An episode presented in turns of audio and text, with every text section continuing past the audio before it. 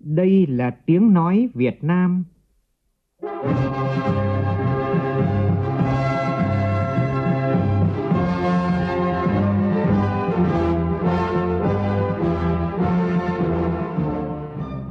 là tiếng nói Việt Nam, phát thanh từ Hà Nội, thủ đô nước Cộng hòa xã hội chủ nghĩa Việt Nam.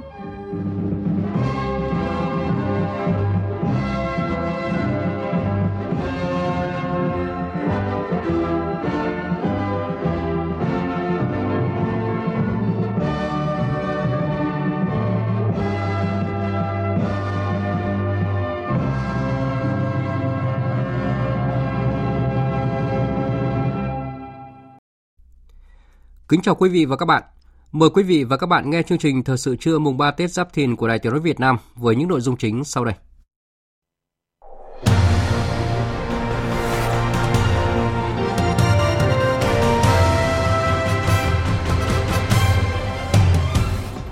Thủ tướng Phạm Minh Chính thăm chúc Tết và động viên các cán bộ kỹ sư công nhân tại dự án đường sắt đô thị tuyến số 3 đoạn nhổn ga Hà Nội và người lao động tại thủ đô. Hiệp hội Thương mại Quốc tế Hàn Quốc công bố dữ liệu khẳng định Việt Nam tiếp tục là đối tác thương mại lớn thứ ba của Hàn Quốc. Anh hùng lao động Hồ Quang Cua chia sẻ về hành trình tạo ra gạo ST25 lần thứ hai đoạt giải gạo nhon nhất thế giới. Hơn 450 trường hợp cấp cứu do pháo nổ trong 3 ngày nghỉ Tết Nguyên đán Giáp Thìn. Trong phần tin quốc tế, cựu Thủ tướng Phần Lan giành chiến thắng trong cuộc bầu cử tổng thống tại nước này. Mama Antola là người phụ nữ Argentina đầu tiên được Vatican tuyên bố là nữ thánh.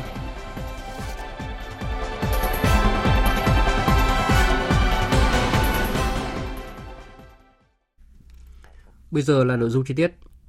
Sáng nay mùng 3 Tết Nguyên đán Giáp Thìn, Thủ tướng Phạm Minh Chính đã đến thăm và chúc Tết động viên các cán bộ, kỹ sư, công nhân tại dự án đường sắt đô thị tuyến số 3 đoạn nhổn ga Hà Nội, công nhân công ty trách nhiệm hữu hạn một thành viên môi trường đô thị Hà Nội và các cán bộ công nghiệp và nhân viên nhà máy nước sạch Yên Phụ. Tin của phóng viên Vũ Khuyên.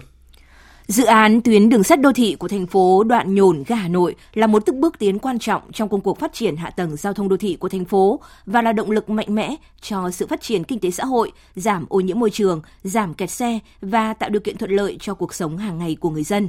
Tính đến thời điểm hiện tại, tiến độ tổng thể dự án đạt gần 80% tới thăm kiểm tra tiến độ thi công và chúc Tết tại công trường, Thủ tướng Phạm Minh Chính cảm ơn và biểu dương tinh thần làm việc hăng hái trách nhiệm đầy nhiệt huyết của các cán bộ kỹ sư, công nhân đang hối hả trên công trường, nhất là 800 công nhân đang thi công tại các điểm này không nghỉ Tết để thực hiện dự án.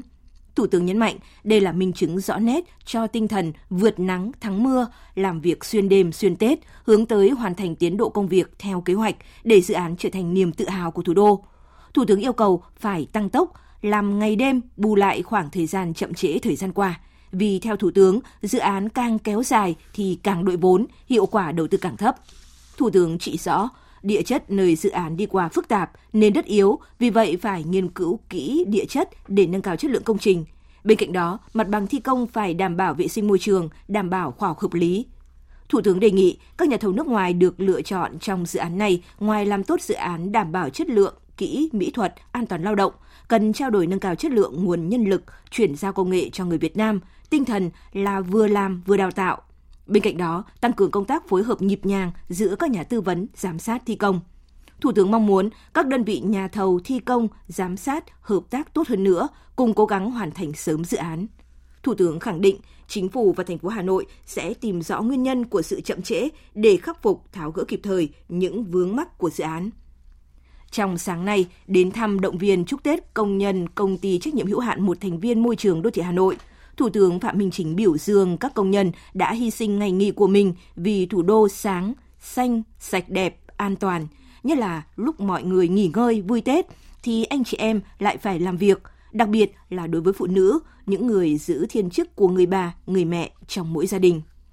Chia sẻ với sự vất vả của công nhân môi trường, Thủ tướng Chính phủ cho rằng nghề gì cũng có vất vả và vinh quang riêng. Những người làm công tác đảm bảo vệ sinh môi trường là những người hy sinh thầm lặng.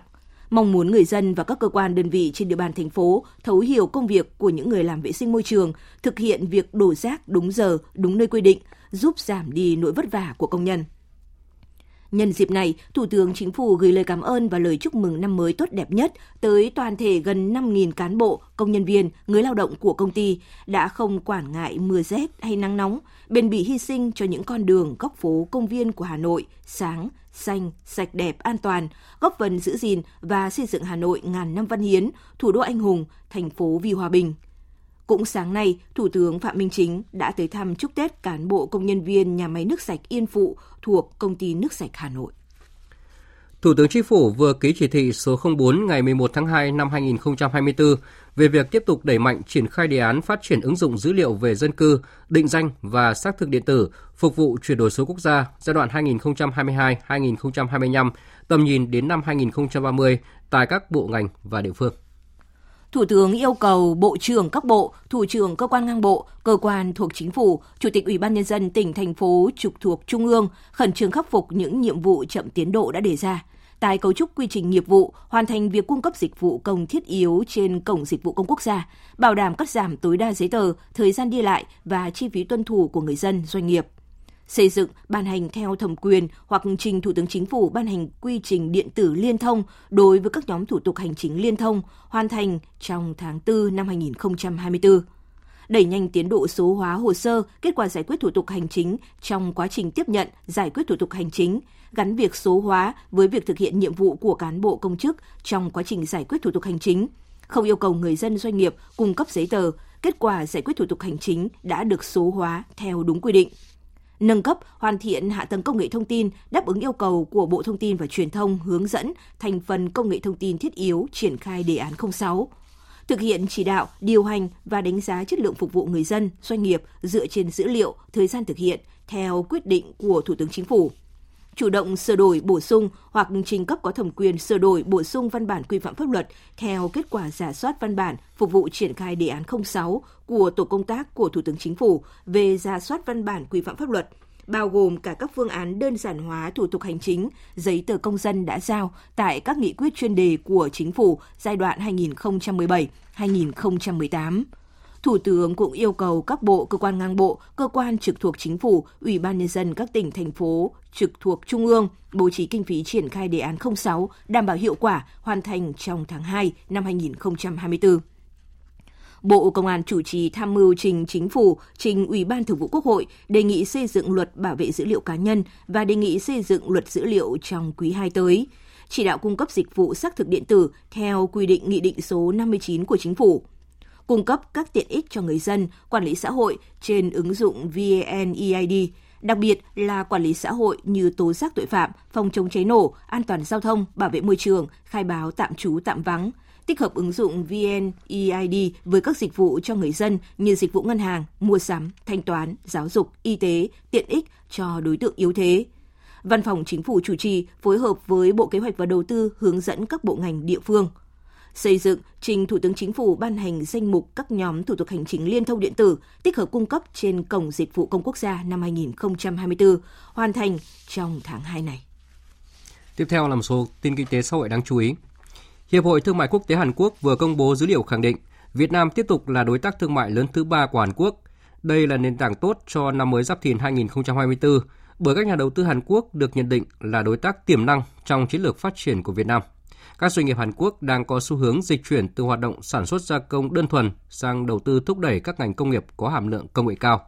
Phản ánh của phóng viên Thu Trang.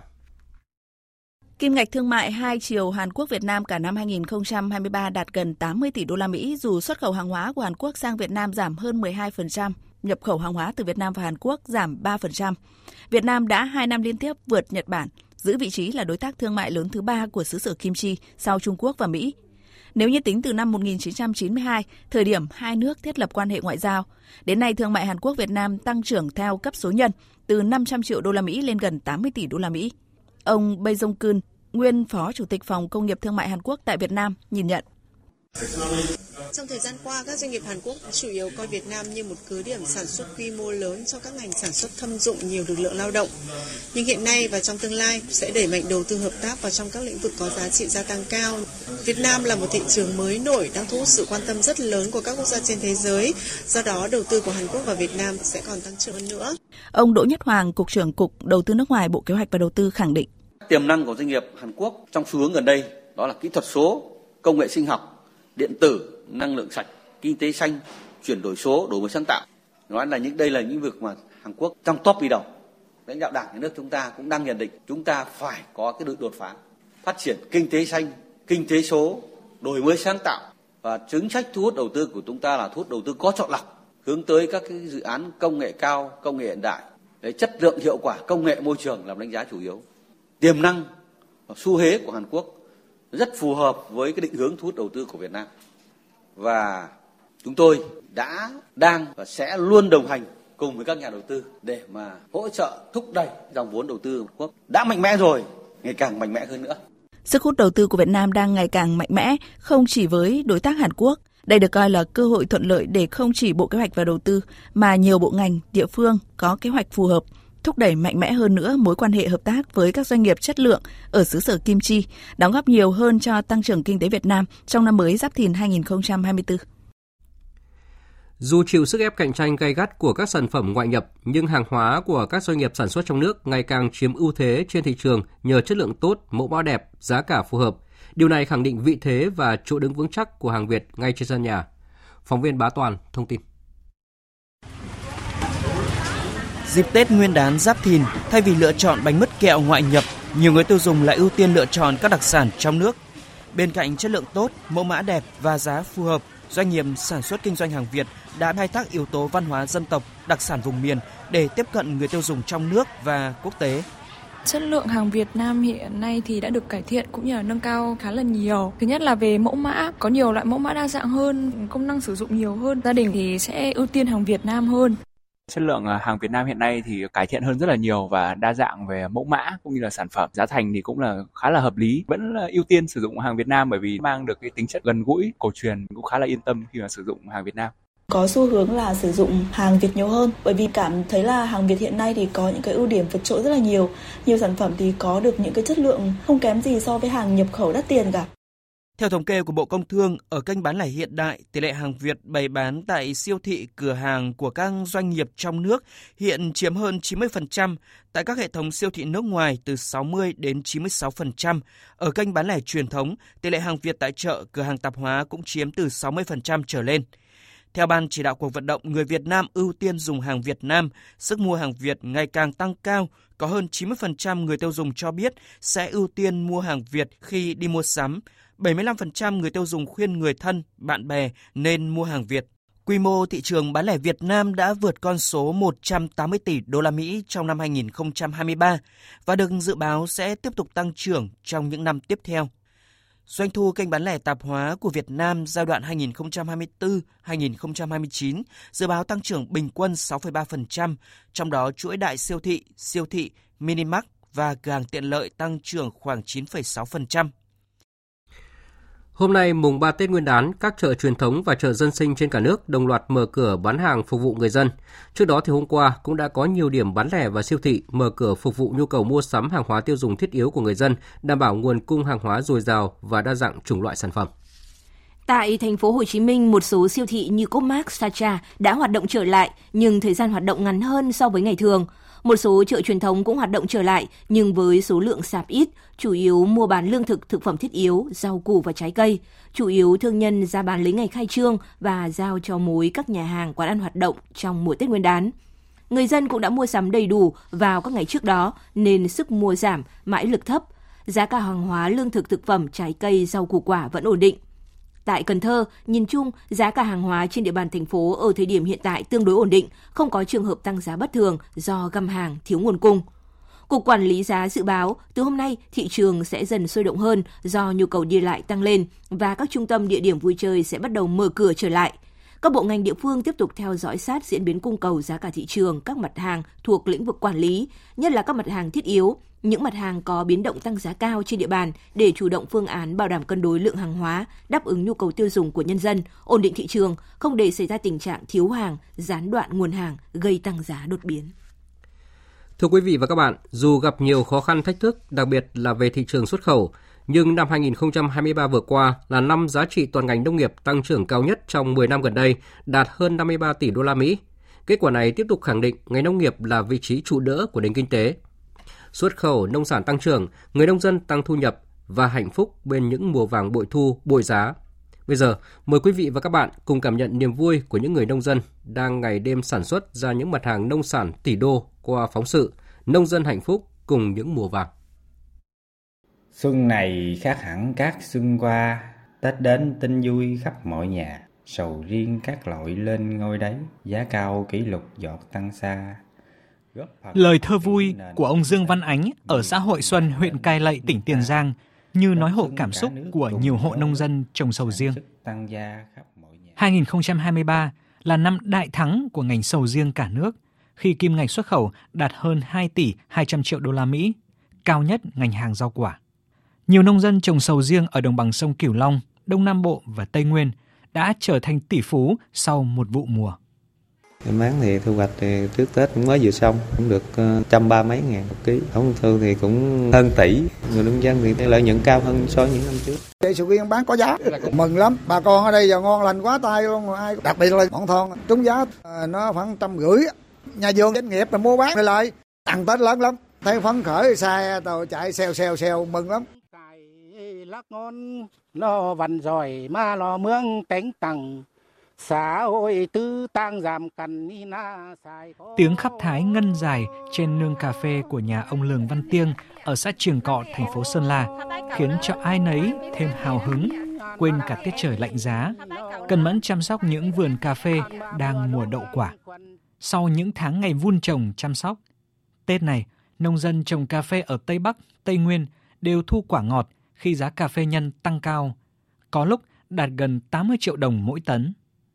Gia đình tôi bắt đầu trồng cà phê từ năm 1992 cho đến bây giờ. Hạn cà phê thì sai quả, hai nữa là giá thì so với một năm thì là giá cả nó nhích lên hơn. Riêng uh, gia đình tôi trên một ha sản lượng năm nay cũng là trên chục tấn thì nó sẽ được trên trăm triệu một năm. Mình phấn khởi chứ năm nay là một hecta là mình được 5 tấn nhân đấy và tăng hơn năm ngoái khoảng một tấn. Mình làm cá chất lượng bên này á thì mình sẽ tăng được thêm 11 giá nữa. Niên vụ cà phê vừa qua, xuất khẩu cà phê của Việt Nam vượt mốc 4 tỷ đô la Mỹ, lập kỷ lục mới về giá trị xuất khẩu, cao nhất từ trước tới nay. nhỏ là chứ nó ép nó ép chết cho chân à. Được coi là một trong hai át chủ bài của xuất khẩu nông sản. Năm 2023, giá trị xuất khẩu gạo đã đạt kỷ lục 4 tỷ 780 triệu đô la Mỹ. Gạo ST25 của Việt Nam tiếp tục được vinh danh là gạo ngon nhất thế giới, là cơ hội giúp gạo Việt Nam vươn xa hơn và giúp người nông dân trồng lúa đón Tết này sung túc hơn. Năm nay thì mình xuống giống ST25, nửa tháng nữa thì chín một mớ rồi sau này qua Tết. Thì giá lúa bây giờ có một chỗ đó anh ta cho 12 ngàn. Giá này thì nông dân thì lại nhiều chút rồi. Đón Tết thì mình vui nữa. tôi là cái người trồng lúa ở Tây Nam so với sản xuất những giống trước đây thì lợi nhuận nó sẽ cao hơn một hecta khoảng khoảng sáu bảy triệu trên hecta so với những giống khác tại nó được trên lệch cái nó, nó trên là cái giá đó. Cái cộng thêm mình giảm được cái thuốc bảo vệ vật. Chia sẻ về những kết quả đạt được của ngành nông nghiệp trong năm qua. Chung vui với những người nông dân hạnh phúc. Bộ trưởng Bộ Nông nghiệp và Phát triển Nông thôn Lê Minh Hoan cho rằng thành quả đó không chỉ nhờ nông sản ngon, nông sản chất lượng mà còn là kết quả của quá trình tổ chức lại sản xuất, cấu trúc lại các ngành hàng và công tác thị trường. Đó cũng là mục tiêu ngành nông nghiệp tiếp tục theo đuổi trong những năm tiếp theo nhằm tiếp tục nâng cao giá trị và sức cạnh tranh cho nông sản Việt. Chuyển từ tư duy sản xuất nông nghiệp sang tư duy kinh tế nông nghiệp, chuyển từ tăng trưởng đơn giá trị sang tăng trưởng đa giá trị, cấu trúc ngành hàng. Khi mà chúng ta muốn là chúng ta làm được, gạo chúng ta vẫn xuất khẩu qua Nhật được, qua Anh được, qua châu Âu được. Tự tin rằng chúng ta có thể đạt được tiêu chuẩn thị trường mà khắc khe nhất. Quan trọng nhất là nhìn ra cái cấu trúc của ngành hàng nhìn ra cái giá trị hôm nay và giá trị mình mong muốn để mình cải tổ lại ngành nông nghiệp. Tôi nói là đa giá trị trên một đơn vị diện tích nỗ lực vượt qua một năm sản xuất đầy khó khăn và gặt hái nhiều thành quả. Những người nông dân, chủ thể của ngành nông nghiệp thêm tự tin bước vào một năm sản xuất mới với những mục tiêu cao hơn bắt đầu từ những ngày đầu năm rộn ràng, vui tươi này.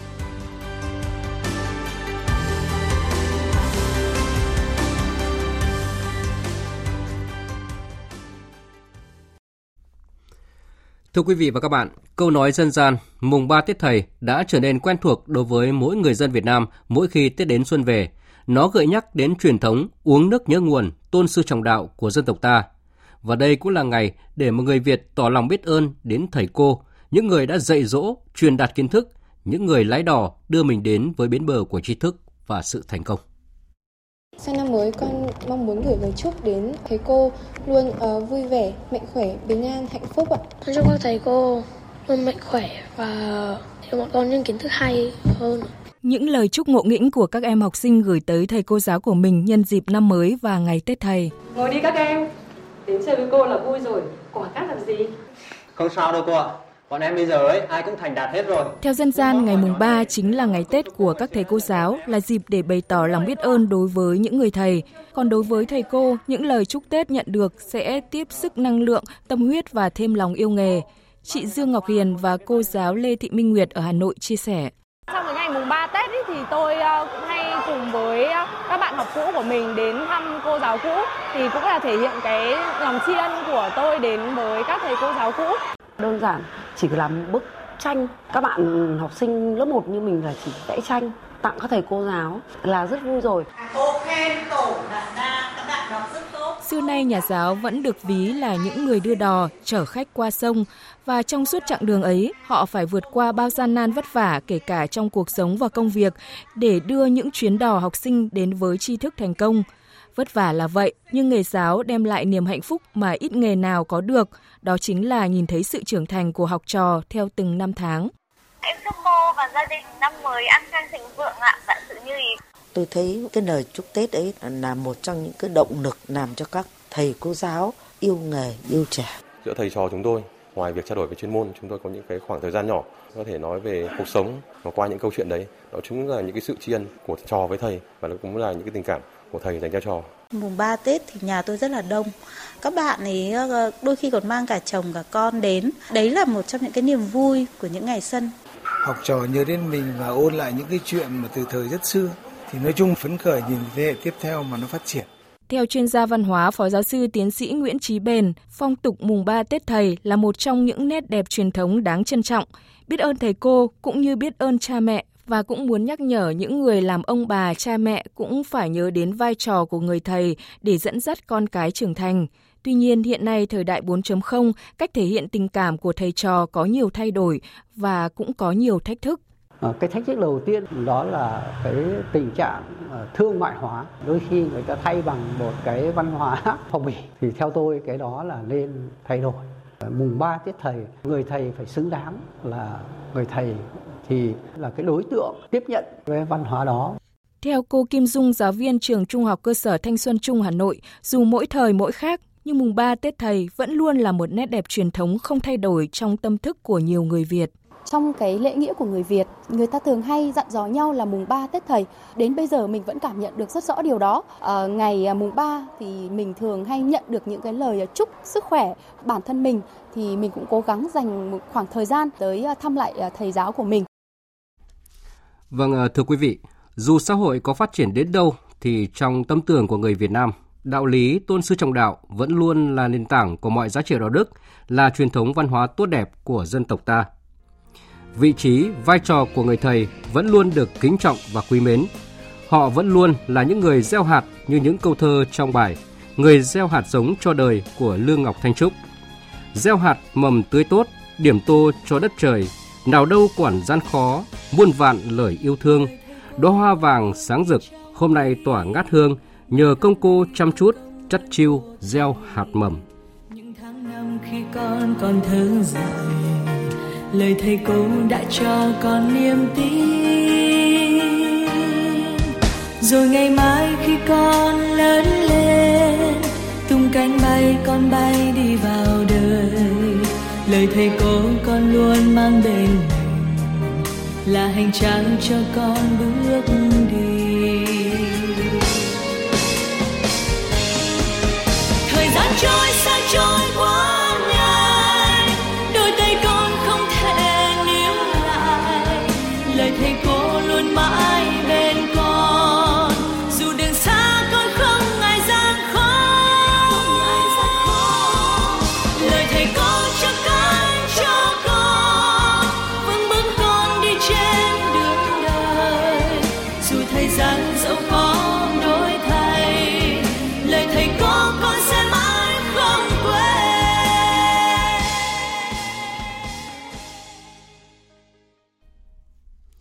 Vâng, à, chia tay với hình ảnh đẹp của ngày à, Tết Thầy Cô Giáo, chúng ta cùng đến với làng hương Quảng Phú Cầu, một địa chỉ làng nghề truyền thống ở huyện Ứng Hòa, Hà Nội, đang thu hút à, du khách trong và ngoài nước đến tham quan vào dịp Tết Nguyên đán cổ truyền này. Thậm chí nó còn trở thành hiện tượng trên Instagram. Và bây giờ thì mời cùng quý, quý vị và các bạn cùng phóng viên Phương Hoa đến với làng hương Quảng Phú Cầu Hà Nội trong những ngày đầu năm mới này. Tại ngôi làng nhỏ Quảng Phú Cầu ở ngoại ô Hà Nội, cách trung tâm thủ đô khoảng 35 km, chị Đặng Thị Hoa vừa buộc một bó nhang mới phơi khô phục vụ cho Tết Nguyên đán, vừa ngắm nhìn dòng khách du lịch xếp hàng chờ tạo dáng chụp ảnh với khoảng sân rộng trải đầy các bó hương đầy màu sắc. Không chỉ ở khoảng sân mỗi ngôi nhà, hàng nghìn bó hương được du khách bắt gặp ở bất cứ đâu như đường làng, ngõ xóm, sân đình. Màu chủ đạo của những bó hương đầy màu sắc là sắc đỏ rực rỡ, khiến mỗi góc của ngôi làng đều là một điểm check-in tuyệt vời, đặc biệt vào những ngày nắng đẹp. Chị Catherine Caro, du khách người Philippines bày tỏ sự hứng thú khi được tham quan du lịch làng hương Quảng Phú Cầu. Tôi chưa từng nhìn thấy cảnh sắc nào độc đáo như thế này, vì thế trải nghiệm tại làng hương vô cùng mới mẻ với chúng tôi. Khung cảnh làng quê nơi đây cũng rất thanh bình, hòa vào sắc màu của những rừng hoa được tạo thành từ những bó hương, quả thực rất tuyệt vời. Và rất đáng để du khách tìm đến đây để có được một tấm ảnh check-in trên Instagram vô cùng độc đáo. Làng nghề tăm hương Quảng Phú Cầu đã hình thành cách đây hơn 100 năm, gắn bó với bao thế hệ người dân Việt Nam. Đến nay đã trở thành một trong những nét đẹp độc đáo, khắc họa rõ nét văn hóa của làng quê đồng bằng Bắc Bộ. Người dân nơi đây nhiều đời nay đã gắn bó với nghề làm hương từ vỏ tre, nhuộm thêm nhiều màu sắc sặc sỡ.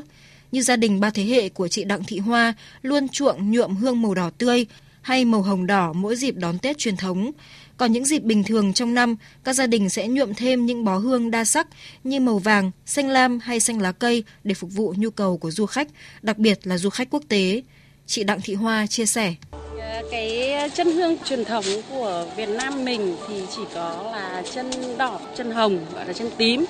Thế nhưng mà từ ngày mà có cái điểm du lịch, có du lịch của các nước đến thì là nó là điểm check in chụp ảnh thì chúng tôi phải thiết kế ra nhiều màu, nhiều sắc màu khác nhau để tạo nên những các cái bức hình đẹp nhất cho khách người ta check in chụp ảnh. Không chỉ vậy, người dân Quảng Phú Cầu còn tạo ra những không gian độc đáo để khách du lịch thỏa sức chụp ảnh, như những bó chân hương được xếp thành hình bản đồ Việt Nam, hình cờ đỏ sao vàng với nhiều hình thức, bố cục màu sắc khác nhau. Chỉ với 2 đô la, tức là khoảng 50.000 đồng, du khách có thể thoải mái chụp ảnh với những rừng hương độc đáo rực rỡ này. Dù dịp Tết công việc bận rộn hơn rất nhiều, nhưng người dân nơi đây vẫn ưu tiên những khoảng không gian, thời gian để phục vụ du khách. Ông Nguyễn Hữu Long, thành viên một gia đình làm hương ở làng, nói. Bớt ra một hai ờ, người.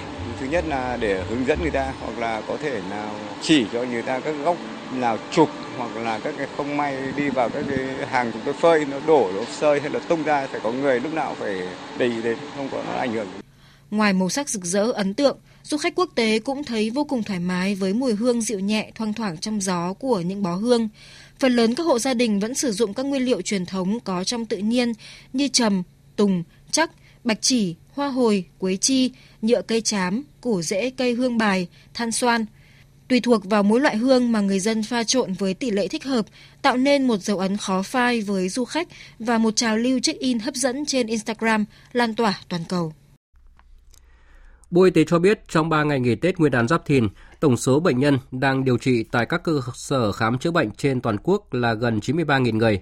Tất cả các cơ sở khám chữa bệnh đã tổ chức ờ, trực 4 cấp đầy đủ, thực hiện khám cấp cứu cho hơn 33.000 bệnh nhân, tăng 8,1% so với năm ngoái. Trong 3 ngày nghỉ Tết thì đã có 453 trường hợp khám cấp cứu do pháo nổ các loại, nhiều hơn 129 ca so với cùng kỳ Tết năm ngoái. Báo cáo của Bộ Y tế cũng cho biết là trên toàn quốc chưa ghi nhận vụ ngộ độc thực phẩm nào. Tuy nhiên, thì Bộ Y tế tiếp tục chỉ đạo các đơn vị ờ, thuộc ngành theo dõi, nắm thông tin và xử lý kịp thời các trường hợp đến cấp cứu. Và tiếp theo sẽ là một số thông tin về thời tiết. Trung tâm Dự báo Khí tượng Thủy văn Quốc gia cho biết, hôm nay mùng 3 Tết, Bắc Bộ và Bắc Trung Bộ duy trì hình thái thời tiết có mưa vài nơi, trưa chiều trời nắng. Nhiệt độ trung bình trong ngày ở ngưỡng trời rét, vùng núi Bắc Bộ có nơi rét đậm rét hại. Từ ngày mai, tức mùng 4 Tết, khu vực này chỉ còn rét với đêm và sáng sớm, nhiệt độ dao động trong khoảng từ 13 đến 24 độ, thuận lợi cho việc du xuân. Tại khu vực miền Trung, mưa cũng đã giảm so với hai ngày đầu năm. Hôm nay mưa chỉ còn xảy ra rải rác, trưa chiều trời hứng nắng. Phía Bắc miền Trung gồm Thanh Hóa, Nghệ An chỉ còn rét về đêm và sáng sớm. Còn tại khu vực Tây Nguyên và Nam Bộ, đêm không mưa, ngày nắng. Riêng miền Đông Nam Bộ có nơi có nắng nóng, một vài nơi đạt ngưỡng 35 độ. Trên biển, vùng biển từ Khánh Hòa đến Cà Mau có gió Đông Bắc mạnh cấp 6, có lúc cấp 7, giật cấp 8, cấp 9, biển động mạnh. Vùng biển phía đông của khu vực Bắc Biển Đông, khu vực Nam Biển Đông, bao gồm vùng biển quần đảo Trường Sa, có gió Đông Bắc mạnh cấp 6, giật cấp 7, cấp 8, biển động. Vùng biển phía nam của khu vực giữa Biển Đông có gió Đông Bắc mạnh cấp 5, có lúc cấp 6, giật cấp 7, biển động. Từ đêm nay, gió ở các vùng biển này giảm dần. Chương trình thời sự trưa nay tiếp tục với những thông tin mới nhất về tình hình tại giải Gaza. Tổng thống Mỹ Joe Biden và Thủ tướng Israel Netanyahu vừa có cuộc điện đàm nhằm thảo luận về tình hình ở khu vực này. Hai bên đã thảo luận các cố gắng hiện nay nhằm đảm bảo toàn bộ con tin hiện đang bị Hamas giam giữ sẽ được trao trả tự do. Tổng thống Joe Biden nhấn mạnh sự cần thiết của việc tận dụng tiến triển đạt được trong các cuộc đàm phán nhằm phóng thích các con tin sớm nhất có thể. Tổng thống Joe Biden cũng kêu gọi các nước khẩn cấp và cụ thể nhằm tăng cường viện trợ nhân đạo cho người dân Palestine. Tổng thống Mỹ và Thủ tướng Israel cũng nhất trí tiếp tục duy trì liên lạc chặt chẽ trong thời gian tới. Bộ Ngoại giao Pháp hôm qua đã cảnh báo về một thảm họa nhân đạo nghiêm trọng và phản đối mọi hành động cưỡng bức di rời dân cư sau khi Israel thông báo mở rộng chiến dịch quân sự tại thành phố Rafah ở phía nam của giải Gaza. Phóng viên Mạnh Hà, thường trú tại Pháp, thông tin. Theo người phát ngôn Bộ Ngoại giao Pháp, ông Christophe Lemoyne, thành phố Rafah hiện là nơi trú ẩn của khoảng 1,3 triệu người Palestine tị nạn và đây cũng là điểm giao cắt quan trọng để cung cấp viện trợ nhân đạo cho người dân Gaza. Một cuộc tấn công quy mô lớn của Israel và Rafah sẽ tạo ra một tình huống nhân đạo thảm khốc ở một cấp độ mới và không thể giải thích được. Ông Christophe Lemoyne nhấn mạnh, tại Gaza cũng như bất kỳ nơi nào khác trên thế giới, Pháp phản đối mọi hành động cưỡng bức di rời dân cư đã bị luật nhân đạo quốc tế ngăn cấm. Pháp kêu gọi một lệnh ngừng bắn ngay lập tức và bền vững tại Gaza để tránh thảm họa, đồng thời khẳng định lại quan điểm ủng hộ giải pháp lâu dài về một tương lai với hai nhà nước Israel và Palestine cùng tồn tại. Kế hoạch tấn công thành phố Rafah của Israel hiện đang vấp phải sự phản đối từ nhiều bên.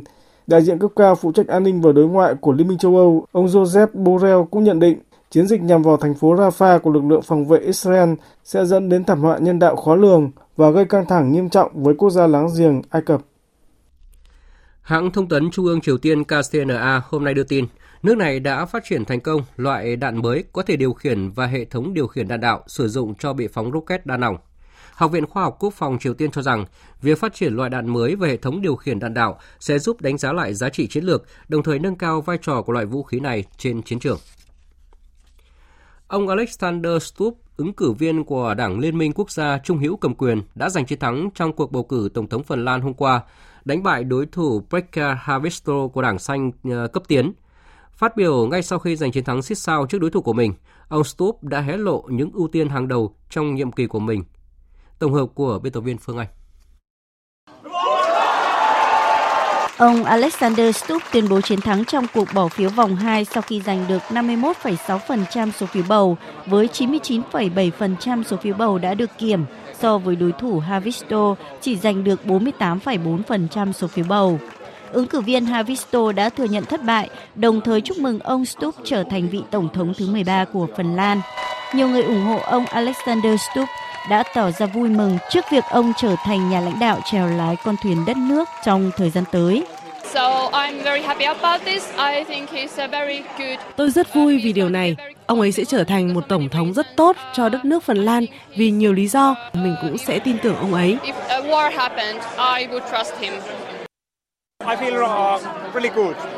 Tôi cảm thấy thực sự vui mừng, đó là một chiến thắng tuyệt vời, chiến thắng khá xít sao nhưng tuyệt vời. Tôi thực sự vui mừng khi Alexander Stubb là tổng thống tiếp theo của chúng tôi. Phát biểu sau khi giành chiến thắng, ông Stubb khẳng định một trong những nhiệm vụ chính của Tổng thống là đảm bảo Phần Lan tham gia thúc đẩy hòa bình và ông sẽ làm điều đó với tư cách là một Tổng thống. Ở Phần Lan, Tổng thống là người đứng đầu nhà nước, là chỉ huy tối cao của các lực lượng vũ trang, phối hợp với chính phủ chỉ đạo chính sách đối ngoại và an ninh tổng thể, bên cạnh vai trò trung tâm trong việc xác định các chính sách liên quan tới vai trò thành viên của NATO. Ông Alexander Stubb nhấn mạnh thêm rằng, well, I mean, về chính sách đối ngoại và an ninh, chúng ta giữ lập trường bình tĩnh và tự chủ. Chi tiêu quốc phòng của chúng ta hiện nay trong năm nay là khoảng 2,3% GDP. Chúng ta có một nền phòng thủ rất vững chắc. Chúng ta là thành viên của EU và NATO. Và tất nhiên chúng ta có một thỏa thuận hợp tác quốc phòng mới với Mỹ. Tất cả những gì tôi có thể nói là các chiến dịch bầu cử ở Phần Lan rất công bằng và bình đẳng. Dự kiến ông Alexander Stubb sẽ nhậm chức vào ngày 1 tháng 3 tới. Khoảng 204 triệu cử tri Indonesia sẽ đến các điểm bỏ phiếu vào ngày 14 tháng 2 để lựa chọn Tổng thống, Phó Tổng thống cũng như các thành viên của Quốc hội. Được đánh giá là cuộc bầu cử một ngày lớn nhất thế giới, các cơ quan liên quan của Indonesia đang chuẩn bị mọi biện pháp phòng ngừa, đảm bảo an ninh và an toàn cho cuộc tổng tuyển cử. Phóng viên Phạm Hà, thường trú tại Indonesia, thông tin.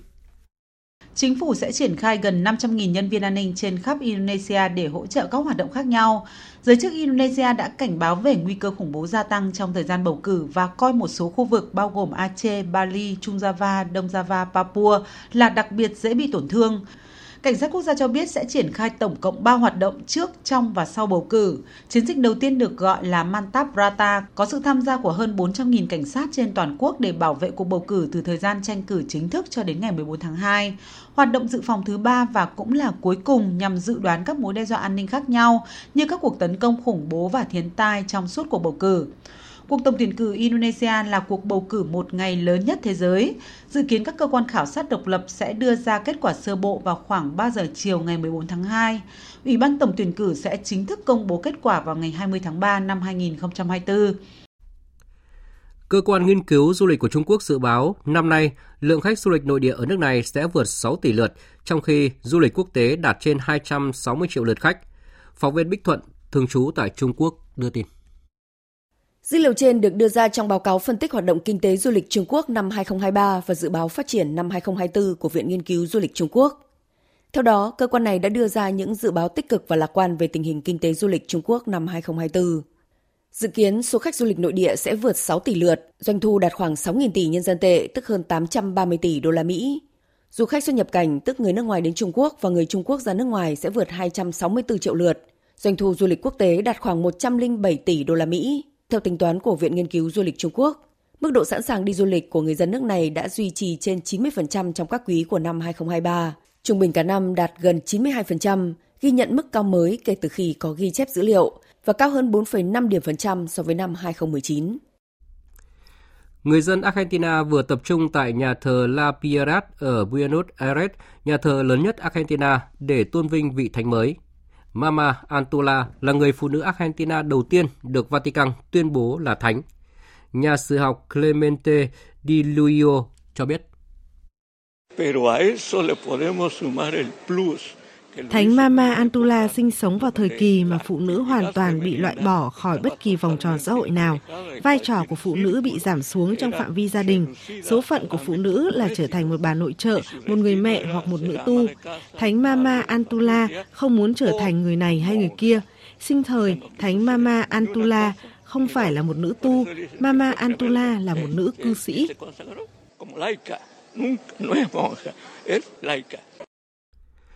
Thủ đô Bruxelles của Bỉ được coi là thủ đô của thế giới về tranh ảnh hoạt hình. Những triển lãm truyện tranh luôn là sự kiện văn hóa lớn và không thể thiếu ở thành phố này. Mới đây ở thủ đô Bruxelles xuất hiện hình thức thưởng ngoạn nghệ thuật cho những người hâm mộ truyện tranh độc đáo và mới mẻ chưa từng có ở nơi nào khác trên thế giới. Đó là triển lãm truyện tranh ở dưới nước.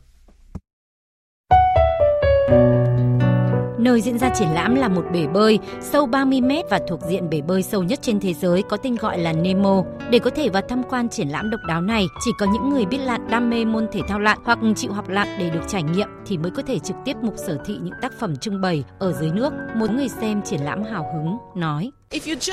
Nếu bạn chỉ đi lặn như thông thường thì không có gì đặc sắc cả, nhưng đọc truyện tranh dưới nước là một trải nghiệm khác lạ và là niềm vinh hạnh. Sâu dưới bể bơi Nemo, các tác phẩm nghệ thuật hoạt hình được vẽ bằng những chất liệu hoặc pha màu đặc biệt để không bị hòa tan trong nước. Các bức họa hoạt hình bao gồm cả sáng tác mới lẫn vẽ lại những bức hoạt hình của Bỉ và của thế giới, lừng danh ở Bỉ và trên thế giới. Sự đa dạng này về chủ đề nội dung, về nhân vật hoạt hình và về trình độ quyền biến của tay vẽ nghệ sĩ khiến cho cuộc triển lãm nghệ thuật hoạt hình dưới nước không đơn điệu mà có được nhiều điểm nhấn. Hầu hết những người tới triển lãm đều là những thợ lặn chuyên nghiệp. Tuy nhiên, có những người có mong muốn trải nghiệm cũng có thể đăng ký học lặn để có thể cơ hội xem triển lãm độc đáo này. Tuyệt vời, rất thoải mái và thư giãn. Tôi rất thích thú với triển lãm này. Mỗi lần đến đây tôi lặn xuống để xem một khu vực của triển lãm, vì vậy đến cuối tháng tôi mới đọc xong được toàn bộ tập truyện tranh. Thời sự VOV, nhanh, tin cậy, hấp dẫn. Quý vị và các bạn đang nghe chương trình Thời sự trưa của Đài Tiếng nói Việt Nam. Thưa quý vị và các bạn, lúa thơm đặc sản ST25 vừa đoạt giải nhất cuộc thi gạo ngon nhất thế giới năm 2023. Đây là năm thứ hai mà gạo ST25 nhận được giải thưởng này. Trước đó, ST25 được xướng tên gạo ngon nhất thế giới vào năm 2019. Điều này một lần nữa khẳng định về hạt gạo của Việt Nam chất lượng đứng đầu, hãnh diện tiến vào thị trường cao cấp. Có được thành tựu này là công sức đóng góp chung của các nhà khoa học, doanh nghiệp và người nông dân. Trong những ngày đầu xuân mới, mời quý thính giả cùng nghe cuộc trao đổi của phóng viên Đài Tiếng nói Việt Nam với anh hùng lao động kỹ sư Hồ Quang Cua, một trong những tác giả chính trong việc chọn tạo giống lúa ST ở Sóc Trăng. À, trước hết thì à, cũng à, xin chúc mừng ông với cái thương hiệu gạo ST25 giải dạ, nhất cuộc thi gạo ngon nhất thế giới năm 2023. Đây cũng là lần thứ hai ST25 thì đạt được danh hiệu này. Đằng sau danh hiệu này hẳn là một hành trình gian nan trong tạo ra giống lúa của cá nhân ông và cộng sự. Vậy thì ông có thể chia sẻ những cái câu chuyện này như thế nào ạ? Giờ xin ờ, chào ờ, quý khán giả ờ, nghe đài. Chọn tạo giống lúa sóc trăng thì được khởi đầu từ cách đây khoảng một phần tư thế kỷ. Và nói chung thì đây là một hành trình này có thể nói là rất gian nan và kéo dài. Bản thân chúng tôi và các đồng nghiệp cũng phải có những cái cố gắng và tạo ra những phương tiện để có thể nghiên cứu thì trong cái quá trình à, chọn tạo giống đó thì à, thì chúng tôi đã đã bắt đầu từ từ khoảng 1980 rồi. Đây là một cái hành trình rất là dài, là là một cái nỗ lực nghiên cứu miệt mài của chúng tôi vừa vừa phân tích những chỉ tiêu lý hóa sinh tính của cây lúa vừa thực nghiệm trồng ở những à, nơi này nơi nọ đồng thời cũng là à, kiểm định lại cái chất lượng à, cơm qua cái ờ, những cái buộc cuộc thi. Thì đây là một cái quá trình mà có thể nói rằng chúng tôi cũng đem lại một cái niềm vui à, cho người nông dân. Đầu tiên là người nông dân người đầu, người nông dân được bán thóc rất giá rất là cao thương lái được à, phải tới đồng ruộng để tranh mua và như vậy đem lại nguồn lợi kinh tế của người nông dân khá tốt. Đồng thời người tiêu dùng Việt Nam cũng như kiều bào ở nước ngoài thì cũng chăm chú tìm thêm xem. À, cái gạo ngon nhất thế giới của mình nó nó nó đã vượt qua những cái gạo khác mà họ đã ăn như thế nào. Như vậy thì nó thúc đẩy một cái quá trình à, kinh doanh cái gạo này. Cho nên trong cái quá trình mà lưu thông nó cũng là tạo công an việc làm tạo nên cái nguồn thu nhập thêm một cái nhóm ở khâu trung gian nữa và chúng tôi rất là vui mừng báo báo lại với bà con à, khán thính giả xem đài và một cái hành trình dài và thành công như thế này. Thưa ông thì à, ưu thế vượt trội của ST25 so với các giống khác, các giống lúa khác trong à, tạo ra giá trị về à, sản lượng cũng như là chất lượng là gì à, thưa ông? Yeah. Dạ. Nếu mà nói ưu thế thì chúng ta phải nói ưu thế với cái một hoa hậu đương đương đại tức là nếu mà chúng ta nói ưu thế thì chúng ta phải nói với cái ưu thế của lúa khao đất Mali của Thái Lan. Đó là một cái đối thủ chánh mà chúng ta cần phải vượt qua. Ví dụ như cái, những cái giống giống lúa thôn của Campuchia thì thực ra thì nó nó cũng, cái đẳng cấp nó có nó cũng không có thể so được. Nó cũng phải dưới một ít hoặc là của một số nước khác. Chúng ta cũng có thể nói rằng trên thế giới chưa có ai mà đi thi mà lấy cái lúa thần nông cải tiến vậy mà đi thi mà đoạt giải nhất đâu các nước chung quanh chúng ta đoạt được cái giải à, gạo ngon nhất thế giới của Thái Lan, của Campuchia, của Myanmar đều là lúa mùa cổ truyền năng suất thấp, không có được sản lượng nhiều. Của chúng ta đó là một cái ưu thế về năng suất, về sản lượng để tạo thu nhập cho người nông dân, tạo chất lượng cho người tiêu dùng là chúng ta cao tuyệt đối. Và còn thứ hai nữa nếu mà chúng ta nói rằng nó đã là chất lượng thì rõ ràng là cái gạo ST25 nó dài, nó thon, nó đẹp, nó trắng, trong, nó mềm, dẻo là hơn hơn là cái gạo mùa của các nước xung quanh. À, ông từng ờ, có nhận định là mặc dù Việt Nam vượt qua Thái Lan ở phân khúc gạo trên nhưng chúng ta cũng cần ờ, lưu ý trong 5 đến 7 năm qua à, cơ cấu giống giống à, miền cơm rồi à, thơm nhẹ của Việt Nam thay đổi liên tục À, một khi giống lúa nào à, được thị trường ưa chuộng thì à, chất lượng sau đó bị suy giảm liên tục. Vì là à, không đảm bảo giống chuẩn à, do là bị làm nhái rồi à, lấy lúa lương thực làm giống. Thậm chí là à, doanh nghiệp có bản quyền hạt giống đó cũng không duy trì chất lượng như ban đầu. Như vậy thì sắp tới à, cuộc cạnh tranh sẽ à, bắt đầu khốc liệt. Đều đặt ra vấn đề về cải tiến giống lúa T25 nói riêng và các giống lúa chất lượng cao nói chung của Việt Nam ra sao à, thưa ông? Đầu tiên phải nói rằng những cái nhà khoa học của Việt Nam đó là tạo ra được nhiều cái giống lúa mà có thể nói tốt hơn của Thái Lan. Và ở cái nhóm cao cấp á, thì Jasmine à, ST25 của chúng ta đã, đã dược được. Và thứ hai nữa cái nhóm nó tương đối nó thấp hơn. Là gạo trắng á, thì chúng ta có loại gạo mềm gom thơm nhẹ cái nhóm này của Việt Nam hiện nay trong hơn 8 triệu tấn gạo Việt Nam mà xuất khẩu của năm 2023 chúng ta cần phải biết là trong đó có trên 7 triệu tấn là gạo mềm cơm thơm nhẹ. Và cái này là chiếm một cái ưu thế tuyệt đối.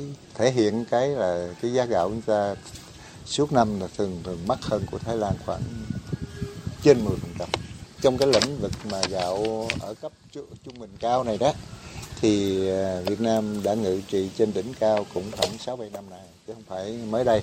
Tuy nhiên do cái công tác à, xây dựng thương hiệu gạo của quốc gia đó chúng ta làm chưa được, tức là chúng ta chưa quản lý được chất lượng.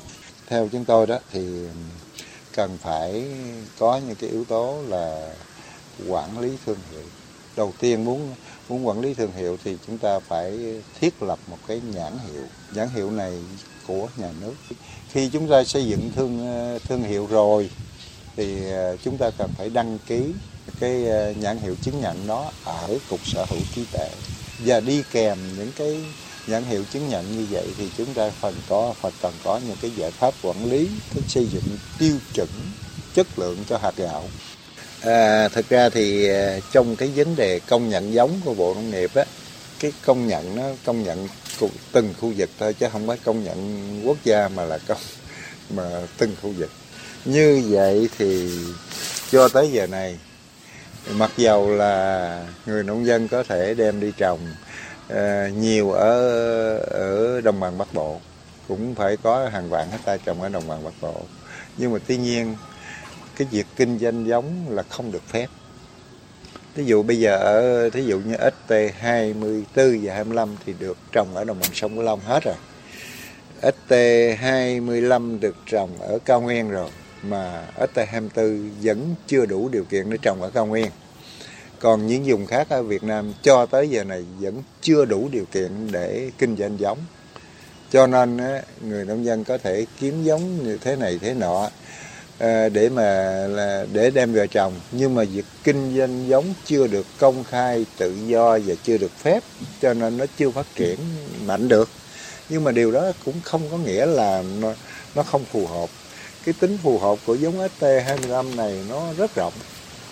Giờ chúng ta phân qua ra quá nhiều vùng địa lý trên cả nước thì thì sơn cái này muốn khắc phục đó? Thì chứ chúng ta cũng giản lược cái cái cái thủ tục thôi như vậy thì à, để duy trì và phát triển à, thương hiệu, nâng cao giá trị gạo, à, ngoài nỗ lực của doanh nghiệp, theo ông thì cần sự hỗ trợ ra sao từ những nguồn lực khác? Đầu tiên chúng ta muốn có nâng cao giá trị gạo thì đầu tiên chúng ta phải xây dựng thương hiệu quốc gia. Khi không có thương hiệu quốc gia mà chúng tôi xin xây dựng riêng thương hiệu cho doanh nghiệp đó là một việc vô cùng tốn kém và vất vả cho chúng tôi. Nhưng mà chúng tôi phải làm, phải làm để tồn tại, làm bởi vì bản thân của chúng tôi cũng là người tạo ra giống này thì chúng tôi phải nghĩ tìm con đường để cho nó phát triển để để, để cho người Việt Nam ở trong nước ở nước ngoài hoặc là thậm chí những người nước ngoài mà muốn ăn gạo thì cũng biết cái gạo ST25 ngon nhất thế giới là như thế nào. Vâng, à, xin cảm ơn ông. Quý vị và các bạn vừa nghe Anh hùng lao động kỹ sư Hồ Quang Cua chia sẻ về hành trình tạo ra gạo ST25, loại gạo ngon nhất thế giới hiện nay. Và tiếp tục chương trình thời sự trưa nay sẽ là những thông tin về thể thao.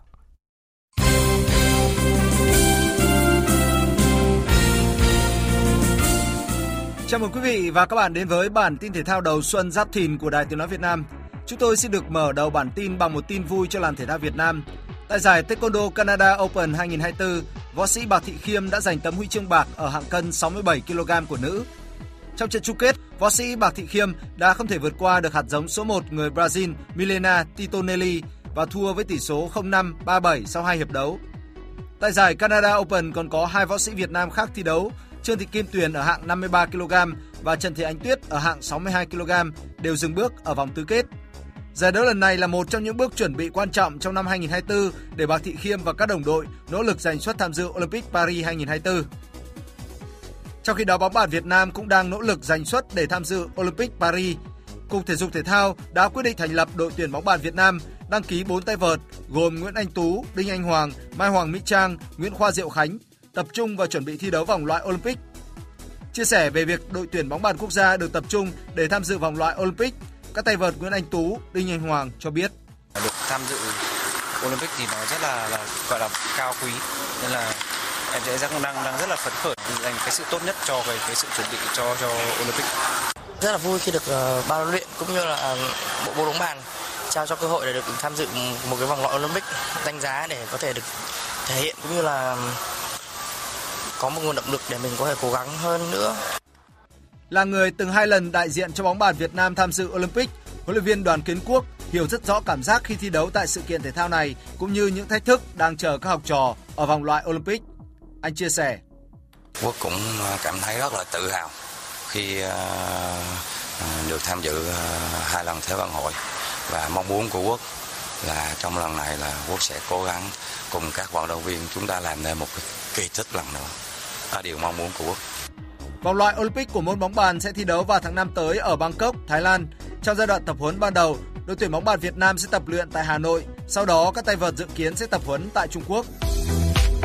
Tại trận đấu bóng đá siêu kinh điển của vòng loại khu vực Nam Mỹ giữa U23 Brazil và Argentina diễn ra vào dạng sáng nay theo giờ Việt Nam, U23 Argentina đã giành chiến thắng xít xa 1-0, khiến U23 Brazil không còn cơ hội bảo vệ tấm huy chương vàng môn bóng đá nam ở Olympic Paris 2024. Với chiến thắng 1-0 trước Brazil, U23 Argentina giành vé dự Olympic với 5 điểm sau 3 trận. Khu vực Nam Mỹ có hai suất tham dự môn bóng đá nam của Olympic, suất còn lại thuộc về Paraguay sau khi họ đánh bại Venezuela với tỷ số 2-0. Sau trận đấu, Gondu, người hùng của Argentina, tác giả của bàn thắng duy nhất trong trận đấu, cho biết Chúng tôi xứng đáng với điều này. Chúng tôi không thua một trận nào ở vòng loại. Chúng tôi đã phải chịu tổn thất. Chúng tôi đã chờ đợi bàn thắng này nhưng cuối cùng chúng tôi đã đạt được nó. Lần gần đây nhất Brazil không thể tham dự môn bóng đá nam Olympic là vào năm 2004. Tiền vệ Brazil Andre Santos ngậm ngùi nói. Đó là một cảm giác rất tồi tệ. Chúng tôi đã chuẩn bị tốt cho trận đấu này. Chúng tôi đã phải vật lộn trong việc kiểm soát bóng trong suốt vòng loại. Mọi chuyện không diễn ra như chúng tôi mong đợi. Argentina đã giành huy chương vàng môn bóng đá nam tại Olympic Athens 2004 và gần nhất là tại Bắc Kinh 2008 cùng với Lionel Messi. Dạng sáng nay theo giờ Việt Nam, Manchester United có chiến thắng chật vật nhưng giàu cảm xúc trước Aston Villa với tỷ số 2-1, qua đó áp sát khu vực giành quyền tham dự Champions League mùa tới. Man United kiểm soát thế trận tốt trong hiệp 1 và xứng đáng có bàn thắng dẫn trước 1-0 nhờ pha lập công của Hoylund. Chân sút 21 tuổi đang có phong độ chói sáng với 5 bàn thắng sau 5 trận liên tiếp tại Premier League. Aston Villa giành lại thế trận trong hiệp 2 và có hàng loạt cơ hội ghi bàn trước khi Douglas Luiz đệm bóng cận thành gỡ hòa 1-1 phải tới phút thứ 86, McTominay vào sân trong hiệp 2 thực hiện cú đánh đầu hiểm hóc sau quả tạt của hậu vệ phải Dalot, ấn định chiến thắng 2-1 cho MU. Sau trận đấu, McTominay chia sẻ. Um, vâng, chúng tôi là những người nắm quyền kiểm soát trận đấu, khởi đầu tốt và xứng đáng có bàn thắng. Nhưng họ là đội bóng mạnh, biết cách đứng vững và gây khó khăn cho chúng tôi. Về phần mình, trung vệ Harry Maguire cho biết Chúng tôi đã chiến đấu hết mình và các cầu thủ đã có sự trở lại đúng thời điểm để xứng đáng giành chiến thắng. Thật tuyệt vời khi Scott lại có bàn thắng để quyết định chiến thắng chung cuộc. Chiến thắng này đưa MU lên vị trí thứ 6 với 41 điểm. Trước đó, Arsenal có trận thắng 6-0 trước West Ham, đứng thứ 3 với 52 điểm sau 24 trận.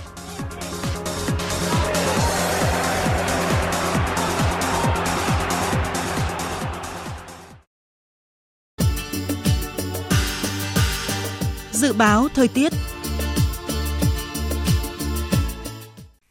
Tin dự báo thời tiết chiều và đêm nay, phía Tây Bắc Bộ chiều nắng, đêm có mưa vài nơi, trời rét, có nơi rét đậm rét hại, nhiệt độ từ 12 đến 25 độ. Phía Đông Bắc Bộ và Thanh Hóa chiều nắng, đêm có mưa vài nơi, trời rét, vùng núi có nơi rét đậm rét hại, nhiệt độ từ 14 đến 25 độ, vùng núi có nơi dưới 13 độ. Khu vực từ Thanh Hóa đến Thừa Thiên Huế phía Bắc chiều nắng, đêm có mưa vài nơi, phía Nam nhiều mây, có mưa vài nơi, trời rét. Phía Bắc nhiệt độ từ 14 đến 24 độ, phía Nam từ 17 đến 24 độ. Khu vực từ Đà Nẵng đến Bình Thuận, phía Bắc nhiều mây, có mưa vài nơi, chiều giảm mây, trời nắng. Phía Nam, chiều nắng, đêm không mưa. Phía Bắc nhiệt độ từ 19 đến 27 độ, phía Nam từ 22 đến 31 độ. Tây Nguyên, chiều nắng, đêm không mưa, nhiệt độ từ 15 đến 29 độ.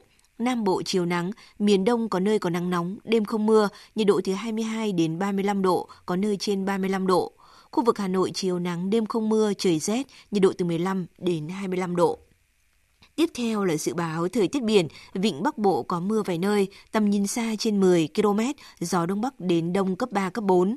Vùng biển từ Quảng Trị đến Quảng Ngãi có mưa rải rác ở ven bờ, tầm nhìn xa trên 10 km, giảm xuống từ 4 đến 10 km trong mưa, gió Đông Bắc cấp 4, cấp 5. Vùng biển từ Bình Định đến Ninh Thuận, từ Bình Thuận đến Cà Mau có mưa vài nơi, tầm nhìn xa trên 10 km, gió Đông Bắc cấp 6, có lúc cấp 7, giật cấp 8, cấp 9, biển động mạnh. Vùng biển từ Cà Mau đến Kiên Giang không mưa, tầm nhìn xa trên 10 km, gió Đông Bắc đến Đông cấp 4, cấp 5. Khu vực Bắc Biển Đông và khu vực quần đảo Hoàng Sa thuộc thành phố Đà Nẵng có mưa vài nơi, tầm nhìn xa trên 10 km. Gió Đông Bắc cấp 5, cấp 6, có lúc cấp 7, giật cấp 8, cấp 9, biển động mạnh. Khu vực giữa và Nam Biển Đông và khu vực quần đảo Trường Sa thuộc tỉnh Khánh Hòa có mưa rào và rông vài nơi, tầm nhìn xa trên 10 km, gió Đông Bắc cấp 5, cấp 6, chiều có lúc cấp 7, giật cấp 8, cấp 9, biển động mạnh. Vịnh Thái Lan có mưa rào và rông vài nơi, tầm nhìn xa trên 10 km, gió đông cấp 3, cấp 4. Vừa rồi là những thông tin dự báo thời tiết, bây giờ chúng tôi tóm lược một số tin chính đã phát trong chương trình. Sáng nay đến thăm chúc Tết công nhân, người lao động, lực lượng trực Tết tại thủ đô Hà Nội, Thủ tướng Phạm Minh Chính biểu dương tinh thần lao động của cán bộ, chuyên gia, công nhân đã không nghỉ Tết để tập trung cho công việc đối với tinh thần chỉ đạo của chính phủ là vượt nắng thắng mưa, thi công xuyên Tết, xuyên ngày nghỉ, đặc biệt khắc phục khó khăn, thi công đảm bảo môi trường, an toàn lao động, an toàn giao thông, không ảnh hưởng đến các hoạt động của người dân vui xuân đón Tết. Hiệp hội Thương mại Quốc tế Hàn Quốc vừa công bố dữ liệu khẳng định Việt Nam tiếp tục là đối tác thương mại lớn thứ ba của Hàn Quốc. Ứng cử viên của Đảng Liên minh Quốc gia Trung hữu cầm quyền Alexander Stubb đã giành chiến thắng trong cuộc bầu cử Tổng thống Phần Lan. Một trong những nhiệm vụ chính của Tổng thống là đảm bảo Phần Lan tham gia thúc đẩy hòa bình. Ông Alexander Stubb sẽ nhậm chức vào ngày 1 tháng 3 tới. Phần tóm lược những tin chính vừa rồi đã kết thúc chương trình thời sự trưa mùng 3 Tết Nguyên đán Giáp Thìn của Đài Tiếng nói Việt Nam. Chương trình do các biên tập viên Nguyễn Cường, Thu Hằng, Bùi Chuyên và Thu Hòa thực hiện với sự tham gia của kỹ thuật viên Nguyễn Mến, chịu trách nhiệm nội dung Hoàng Trung Dũng. Cảm ơn quý vị và các bạn đã dành thời gian lắng nghe.